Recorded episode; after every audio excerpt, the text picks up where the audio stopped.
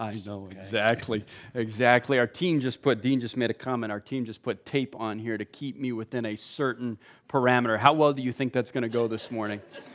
Uh, uh, man, I'm so thankful for our elders. I love Larry, if you can tell. Larry and I have slightly different personalities, and so it's a very nice balance with our elder chair that I love. Uh, we, uh, we are uh, digging into the Gospel of Luke that we launched last week. Uh, and so, uh, if you're new to church or faith, uh, we put the words up on the screen uh, every week. Um, I heard a pastor one time say we tried to get the author in for a book signing, but he was unavailable, and that he said he's going to come back again someday at a time we don't know when. Um, so we love just putting up the words on the screen because we want to sit under the authority of the text and hear from God through His Word. And so uh, we, we put those words up on the screen, uh, believing that we are a community that sees great relevance in these words. Not just information to be digested, but actually a revelation that's been given to us by God that we get to experience Him through His Word. And so uh, last week, we talked about this uh, idea of having an everyday meeting. Now, don't confess one way or the other if this was true of you, but did you set your alarm to 104 as a reflection of your faith that God might show up in a way as we pray with desperate dependence, and as a reflection of Luke 1 4, uh, that, that we are growing in our certainty of who uh, Jesus is and what he came to accomplish? Uh, and, and, my father in law told me this one time. It, it, feels and it rings true sometimes from my life that we're secular humanists with a spiritist vocabulary. We're secular humanists. We operate much like those that don't have faith, and yet we add spiritual jargon and vocabulary to our words. Do we really believe that God is inviting us into something today? Do, do, we actually believe that God of the universe is intimately involved, orchestrating the events of life? Or is it just words we add, uh, this spiritual jargon? We act much like secular humanists with this spiritual vocabulary. And so, what I love about what we're going to see in Luke's words, he's going to begin verse 5. He told us a little intro statement, and now he's dropping us in first century Palestine as Gentiles, writing to a Gentile reader he's trying to give this background, and where he's going to drop us is this beautiful landscape of, uh, of how God is working out the circumstances. So, as we jump into Luke, open your Bibles to Isaiah, Isaiah 40. And um, ah, sometimes I just say stuff that is funny in my head. You guys understand that, right? So, Isaiah 40 is where we are jumping in, and, just want to do a little background. Um, and, and as we jump in, it's going to be Isaiah 40, and we'll start with verse 1. And just even, sorry, before I even put that on, and I do this all the time, you guys probably just, I lost about 50% of you guys right there because you were all reading the slide. Is that about right? 50% of you guys? So, what I love about Isaiah, first 39 chapters, if you've ever read the thing, it is just God judging his people, not the nations, his people that treasure him, that are following him. And he's just putting them on blast for 39 chapters about the judgment that's to come. And then he shifts gears in chapter 40. So much so that some people think it's like two different authors, two different books, volume one and two. But he switches gears in verse 40. And, and here's, here's what he says He says, Comfort, comfort my people, says your God. Speak tenderly to Jerusalem and cry to her that her warfare has ended that her iniquity is pardoned, that she has received from the Lord's hand double for all her sins. A voice cries in the wilderness, Prepare the way of the Lord, make straight in the desert a highway for our God. Every valley shall be lifted up, every mountain and every hill be made low, and, and the uneven ground shall become level, and the rough places a plain, and the glory of the Lord shall be revealed. And all flesh shall see it together, for the mouth of the Lord has spoken. And so imagine, uh, so I go fly fishing with my dad, and sometimes you're in high brush. You ever been in a place where you got to like knock down the weeds? Does this sound familiar for anybody's experience? Maybe when you go hunting. So I follow my dad. Thank you, Jeff. Jeff actually. So again, I, you guys, I'm expecting more of the 10:30 service, guys. I have a high degree of expectation for the 10:30. So I'm following my dad usually because he's the one that has to knock down the brush, right? I follow him, and all the other things have been pressed down right? He's making a way in anticipation of my arrival. A king in that time would send a party out to make way for the king. that they would make sure the place that they were going to be arriving shortly was safe, that was free of any problems. We, we do this airplane thing. So if you modernize the illustration, we do this airplane thing up in Oshkosh. Any of you guys ever been to that thing? So what's like one of the big, what's like one of the big jets that they land? Like what would be one of those big jets that they that that's like the largest one in that air show?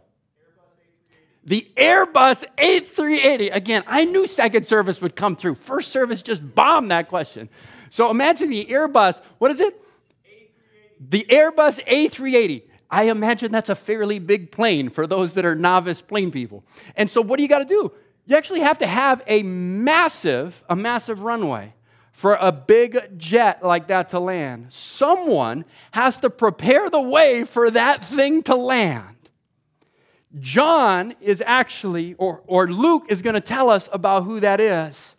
But we see another story hinting at what's going to come in Malachi chapter 3. Turn over to Malachi chapter 3. And I love that I actually hear some pages turn. If you're unaware where Malachi is, it is the last book of the Old Testament in the organization we have. So if you know where Matthew is, just find Matthew and go left a few pages. And so in Malachi 3 1, this is the last book before God no longer speaks in the authoritative way he had been through his prophets for 400 years. And here's what Malachi records Behold, I send my messenger, and he will prepare the way before me. And the Lord whom you seek will suddenly come to his temple, and the messenger of the covenant in whom you delight, behold, he is coming, says the Lord. And the very last words in our Old Testament before this period of 400 years of silence, these are the last words Malachi records. Behold, I will send you Elijah the prophet or an Elijah the prophet. And so, if you're unfamiliar with Elijah, this dude was known for just calling the people of Israel out on their idolatry. He, he would just take names, right? He would just go to the carpet and start cracking skulls and call people out. And, and he would be this really dynamic uh, communicator against the nation of Israel. And behold, I'm going to send you Elijah the prophet before the great and awesome day of the Lord of the Lord comes, and he will turn the hearts of his fathers. Listen for these words, because Luke is going to pick these words up. And he will turn the hearts of fathers to their children and the hearts of children to their fathers, lest I come and strike the land with a decree of utter destruction. Thus says the Lord, and the last words from an authoritative prophet for 400 years. And so you can imagine there's this period where people are trying to understand God, God are you present? are you actively involved in this situation? Uh, are you aware of the plight of your people? Are you conscious? They waited for 400 years. How long does it appear we've been waiting? A long time. And so Luke is going to drop us right in this first century Palestine. And this is where he begins his narrative. He begins with the unborn baby, John, and the anticipation of John's arrival. Here's where Luke begins. In the days of Herod, king of Judah, there was a priest named Zechariah of the division of Abijah, and he had a wife from the daughters of Aaron, and her name was Elizabeth. And they both were righteous before God, walking blamelessly in all the commandments and statutes of the Lord. But they had no child because Elizabeth was barren and both were advanced in years. Now, while he was serving as priest before God, when his division was on duty, according to the custom of the priesthood, he was chosen by lot to enter the temple of the Lord and burn incense. And the whole multitude of the people were praying outside at the hour of incense. And there appeared to him an angel of the Lord standing on the right side of the altar of incense. And Zechariah was troubled when he saw him, and fear fell upon him. But the angel said to him, Do not be afraid, Zechariah, for your prayer has been heard, and your wife Elizabeth will bear a son, and you shall call his name John.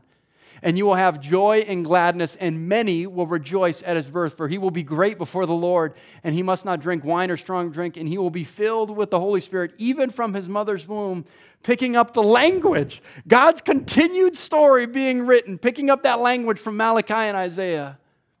And he will turn many of the children of Israel to the Lord their God, and he will go before them in the spirit and power of Elijah to turn the hearts of the fathers to the children and the disobedient to the wisdom of the just, to make ready for the Lord a people prepared. And then stinking Zechariah. Zechariah said to the angel, How shall I know this? For I am an old man, and my wife is advanced in years. And the angel answered him, I'm Gabriel and I stand in the presence of God, and I was sent to speak to you and to bring you this good news. And behold, you will be silent and unable to speak until the day that these things take place, because you did not believe my words. And some wives are thinking, man, how do I get that from my husband? Is there a possibility that I could just put the mute button on him for an extended period of time? And behold, these are the ideas that just run through my head. Do they run through your head when you read the biblical text? These are the things that go through my head. Things take place because you did not believe my words, which would would be fulfilled in their time. And the people were waiting for Zechariah and they were wondering at his delay in the temple. And when he came out, he was unable to speak to them, and they realized that he had seen a vision in the temple. And he kept making signs to them and remained mute. And when his time of service was ended, he went home. And after these days, his wife Elizabeth conceived. And for five months, she kept herself hidden, saying, Thus the Lord has done for me in the days when he looked on me to take away my reproach among the people. And so we do this every week. We, we begin by asking, what is that big idea that we're going to uncover? And so I'm going to ask you, even just for a, a second, don't respond out loud, but what is that? What is that big idea that Luke, as he begins his gospel, wants us to feel the weight of, wants Theophilus to experience? What is that? What's that big idea? Here's where I think he's taking us. Luke begins his narrative with a story that is all important. It's an all important thing for Theophilus to see about the history of Jesus. What is that? That it's originated and guided by a sovereign God. Sometimes it feels like we just think Jesus stepped on the scene. You know, there was this Old Testament God, he was angry, he was mean, and then Jesus makes him happy, and it's a happy place. Instead, there's this incredible continuity that we get to participate in. It originates with and is guided by the sovereign God, that God fulfills promises. He answered prayer, and he initiated the kingdom through the announcement of the advent of a special baby. All of this to increase our certainty and our hope in Christ. So as we jump in, pray with me, and we will, uh, we will dive into this text together. Oh, God, you're so good. Uh, as we begin this journey through the words of Luke, uh, to increase our certainty in who you are in the midst of, in the midst of challenging circumstances, uh, may we hear Luke's heart as he tells and recounts this story. And as he begins with the birth of John, help us feel the weight of what he is inviting to in the very first part of his gospel. Thank you, Jesus, always for your glory, we pray. Amen. Amen. So here's, here's where we're started, starting. Here's the three ideas I think we're going to walk through this morning that God is sovereign and we prepare to receive his sovereign grace. And God's plan for us and our good, as we see in Zechariah's story and Elizabeth's story, may include pain and disappointment. And then, as we see the way Zechariah and Elizabeth respond, how we respond to God's promise of power reveals our faith. So, here's where we'll start God is sovereign, and we prepare to receive his sovereign grace. And so Luke starts, it, it, it, begins with this setting. It begins with Luke framing the circumstance for us. And it's in the days of Herod, and Zechariah is a descendant of Aaron through Abijah, Abijah, either one. And Elizabeth is also a descendant of Aaron. And that during Zechariah's division's turn to serve, he was selected to burn incense. And so here's where Luke begins. In the days of Herod, king of Judah, now, you guys know Herod. Does that sound like a familiar name? Was this like so so Herod? This was Herod the so so? Herod the common? Anybody remember what this guy is? Herod the Great, right? So this guy wanted to be recognized among his time period. And so Luke, that's going to be later in his narrative. He's going to tell us more about Herod. But Herod the Great, it becomes the place and time, historical component as Luke's writing this there was a priest named Zechariah of the division of Abijah. and his wife from the daughters of Aaron, and her name was Elizabeth. Now, now here's the crazy thing. So, priests, there was 24,000 priests. And Aaron, kind of the guy that all these descendants came from, pretty special then to be a priest, but like spiritual brownie points if you marry a wife from that line as well. Priests were male, but to marry a, fee- a wife from that line, man, this is like spiritual brownie points here. So he wants, Luke wants to tell us these are like really good people. And they were both righteous before God, walking blamelessly in all the commands and statutes of the Lord, but they had no child because Elizabeth was barren and both were advanced in years. Now, while he was serving, as a priest before God, when his division was on duty, according to the custom of the priesthood, he was chosen by lot to enter the temple of the Lord and burn incense. And I know some of you are like, why are we talking about all these details? Relevance is about to come, maybe in about seven minutes, seven and a half. So stay with us or go to sleep for seven minutes and then we'll be back. But here's, here's Luke trying to frame what's going on 24,000 priests these priests would come and burn incense in their division, one at 9 a.m., one at 3 p.m. from a particular division. So, how, how big of a deal do you think it is that Zechariah is getting to do this? Doesn't come around that often. Thank you, Buck. Buck is with me. Thank you, Buck. So it doesn't come around that often. And so Luke is trying to prompt us to say this is, this is a big deal. And then again, not that you guys care about this stuff, but here's a look at that temple as it would have been in that day. And, and so, so here's a unique pathway of how this came. David, if you remember David, David wanted to build a temple for the Lord. They had a tabernacle. David wanted to build a temple, but because of some of his sins and bloodshed, God said, No, your son Solomon's going to build a temple. So in 986, Solomon constructs the first temple, and then the Babylon Empire comes in and conquers Jerusalem, lays siege, and destroys the temple. And then a few years later, Persia conquers Babylon and they rebuild the temple in 583. And that's where Nehemiah, Ezra, where they build a wall around the temple, right? So we, we remember a wall around the city. And then in 20 BC, Herod now steps on the scene and he wants to be recognized as a very benevolent guy, and so he starts adding some things, and that's where we find ourselves. And so Zechariah is entering into this space. He's not going into the Holy of Holies where the Ark of the Covenant is, but he's in this other very holy place, right? We kind of take it for granted. We're like, man, I could talk to God anytime I want. For them, this was it. This was the space that God dwelled. He dwelled in a physical space with the people. We take it for granted. I could pray and I'm in the immediate presence of God. Zechariah is going into this space. How big of a deal? Again, pretty special that he is entering into this space. And there were three things in that space. You can't quite see it in that picture. So this is an older picture of the, the, the tabernacle, but you can see it a little more clearly. Three pieces. You had the menorah, the golden lampstand, and you had this table that had the, the showbread, the bread of presence. They thought this very special bread. They made it once a week on Sabbath. And then these priests would come in at 9 and 3 and put incense on that altar for the Lord. So, so you're getting the sense from Luke of what's taking place. It's a big deal that Zechariah is entering this space as a priest and he's giving us a little background on their story. But much like my kids, are you guys watching The Rings of Power right now? Does that mean anything? It's like The Lord of the Rings continued, or pre, I think it's the prequel. I watched Star Wars with my kids two nights ago. We watched episode one and two. Are you guys Star Wars fans? So I can't help, this is part of where my mind goes. I can't help now, after watching Star Wars, I can't help but read this gospel slightly differently you guys, does that strike you? When you read this, what comes to your mind?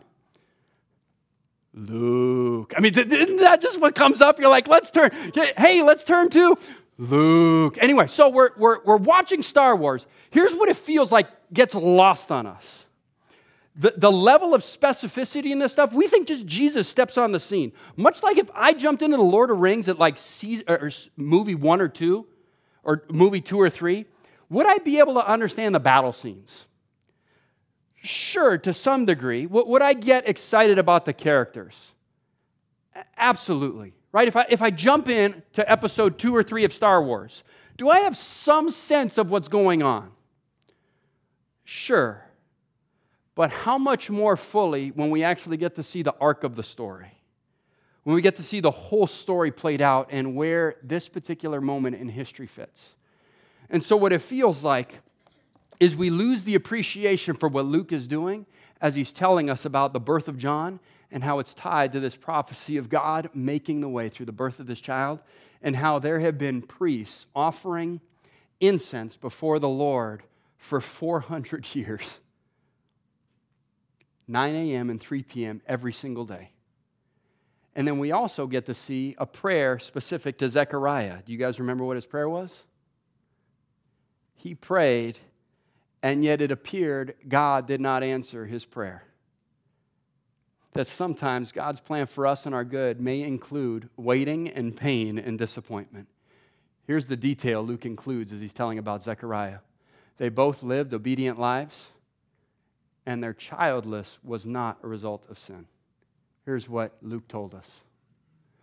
And they were both righteous before God, walking blamelessly in all the commandments and statutes of the Lord, but they had no child because Elizabeth was barren, and both were advanced in years. Now, now here's the challenge. Because this concept that Luke shares feels like for us, we don't feel the weight of it. We don't feel the weight of what a childless couple would experience in that time. We, we can't fully appreciate the shame and the weight of what that would be. Because those are contradictory ideas to this, to this couple. To be blameless before the Lord and to not have a child are contradictory ideas. So much so that not having a kid or being barren could be grounds, would be accusing the wife of sinning and being able to divorce her because she's unable to produce a child. The, the weight of this, and yet Luke tells us what about this couple? They're blameless. So they're waiting and longing personally for a child, framed within the waiting and longing for God to show up feels like personally, when we look around, sometimes we go, God, where are you?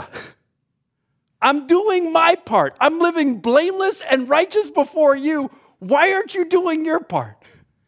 There's these cries and burdens of our hearts that we pray for, and it appears, God, you either just absent or you don't care.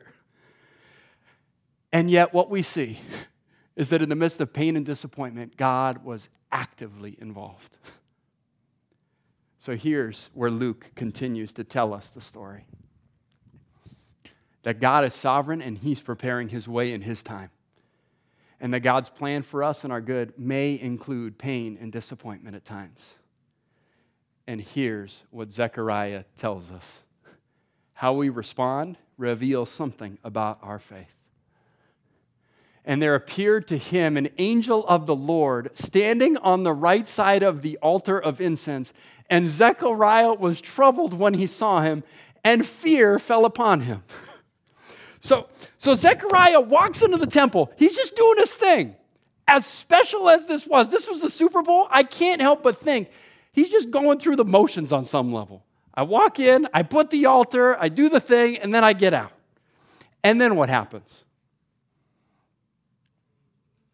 An angel shows up. Now, for some of you guys that, what was the show a few years ago that talked about angels?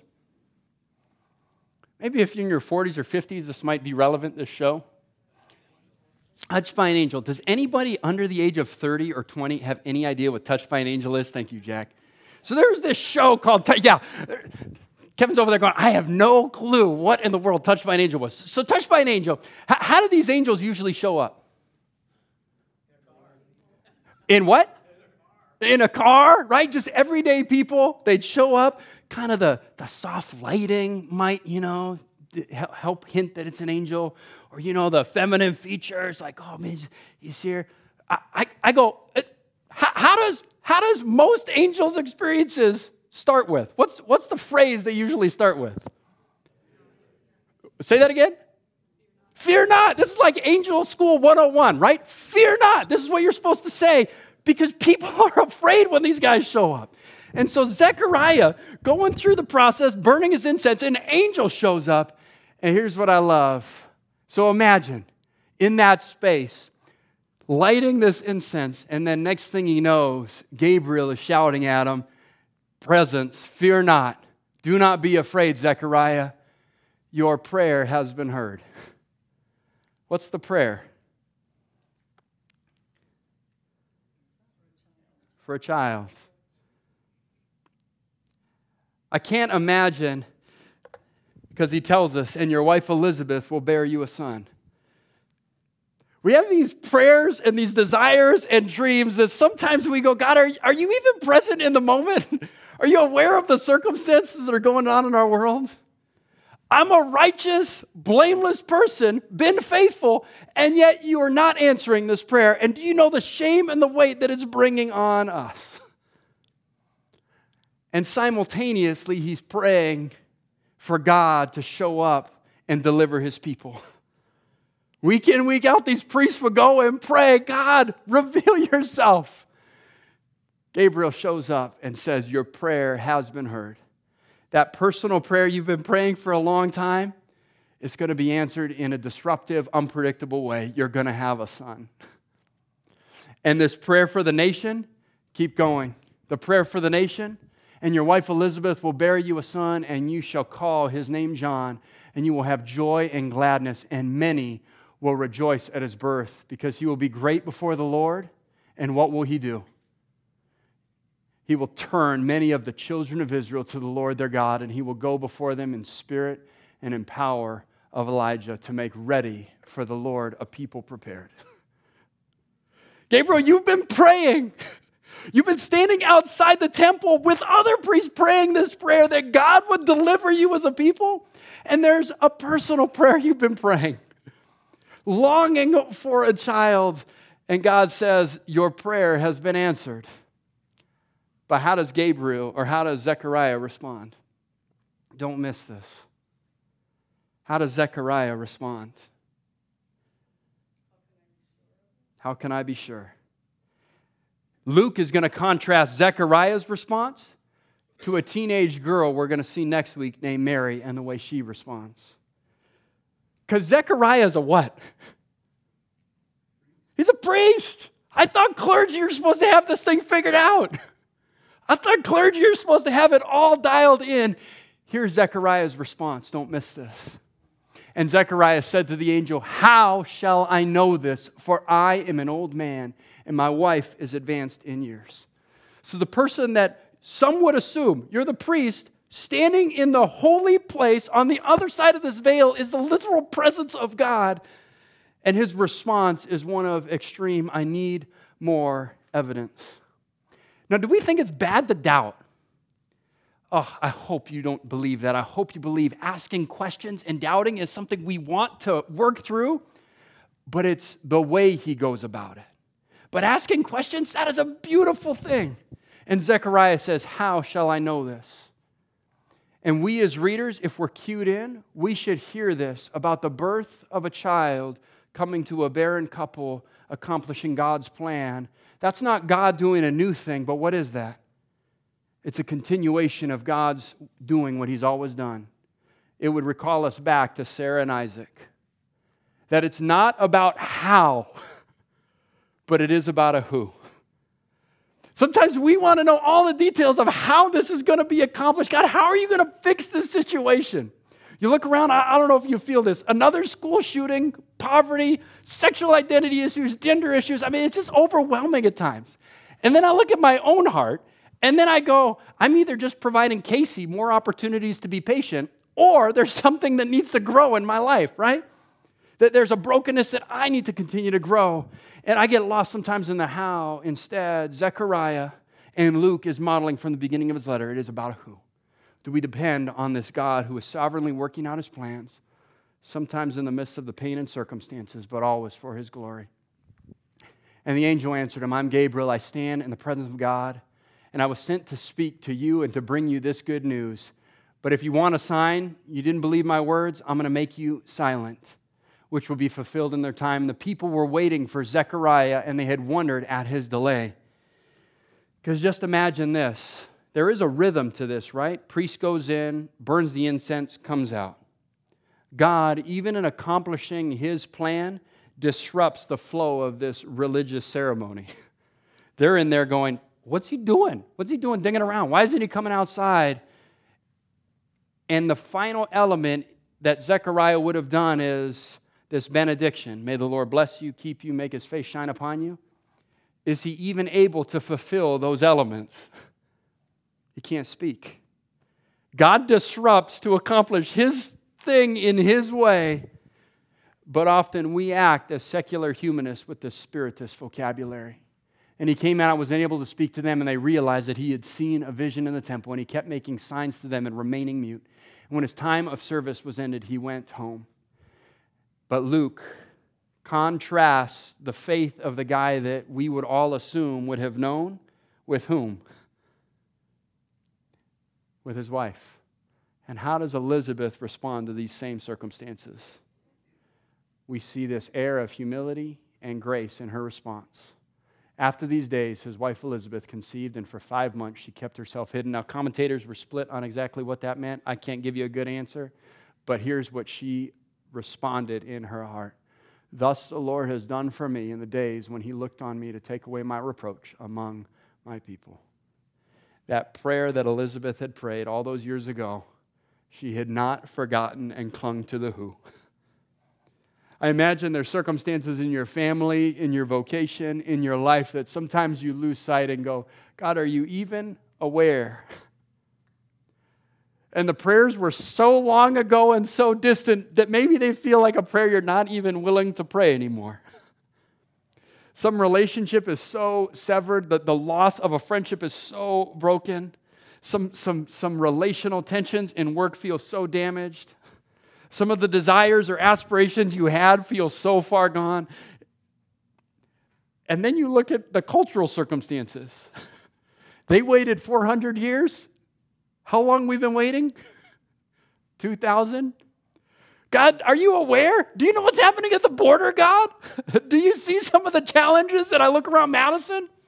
And yet, it's not about a how, it's about a who that we continue to press into. And so we begin with the end in mind. Last week, we talked about beginning with the end in mind. Stephen Covey, Seven Habits of Highly Effective People, he said, What would it look like if you showed up to a funeral? You got your family ready, you went to the funeral, and then the person in the coffin is, or the person in the casket is? You. That'd be a little awkward. But you begin hearing your friends, your classmates, your family tell stories about you. What stories are they telling? We heard from Wally speak with this incredible confidence and certainty that he had at the end of life that actually plays back into our Monday to Saturday. And so we looked at a few ideas. A lack of certainty in Jesus. What does that lead to? A level of anxiety, a level of tension, a lost, we're lost in retirement. We, we find meaning in other things. What might Luke want for our life? He wants an increased certainty. And so, what would it look like to have this singular pursuit of meaning?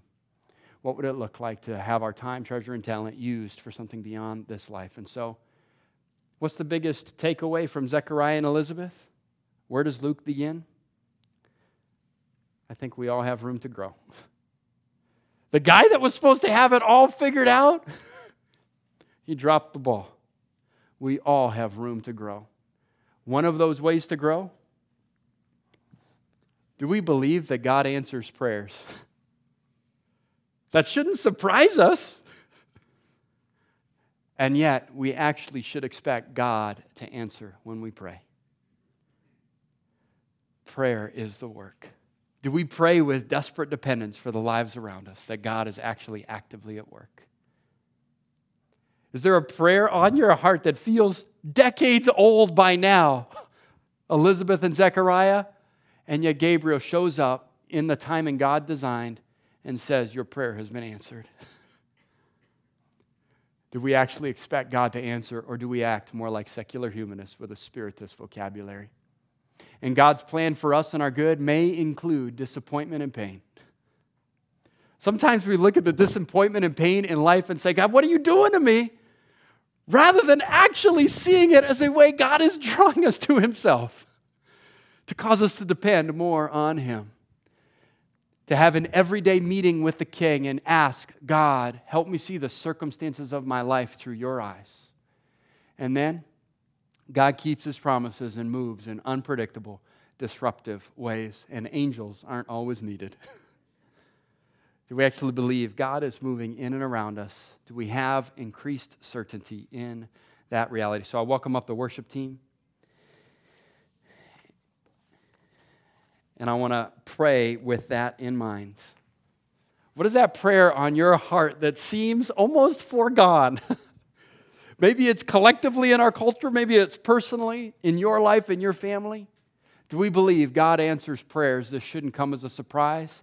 And that God's plan often or sometimes may include pain and disappointment, but we are convinced God is working out His plan and He does keep His promises. Pray with me. Oh, God, you're so good. We want to hear from you through your word. We want to see how you worked in time past to accomplish your will and how you continue to work in and through the circumstances for your glory as we anxiously await your second coming. Always for your glory, we pray. Amen.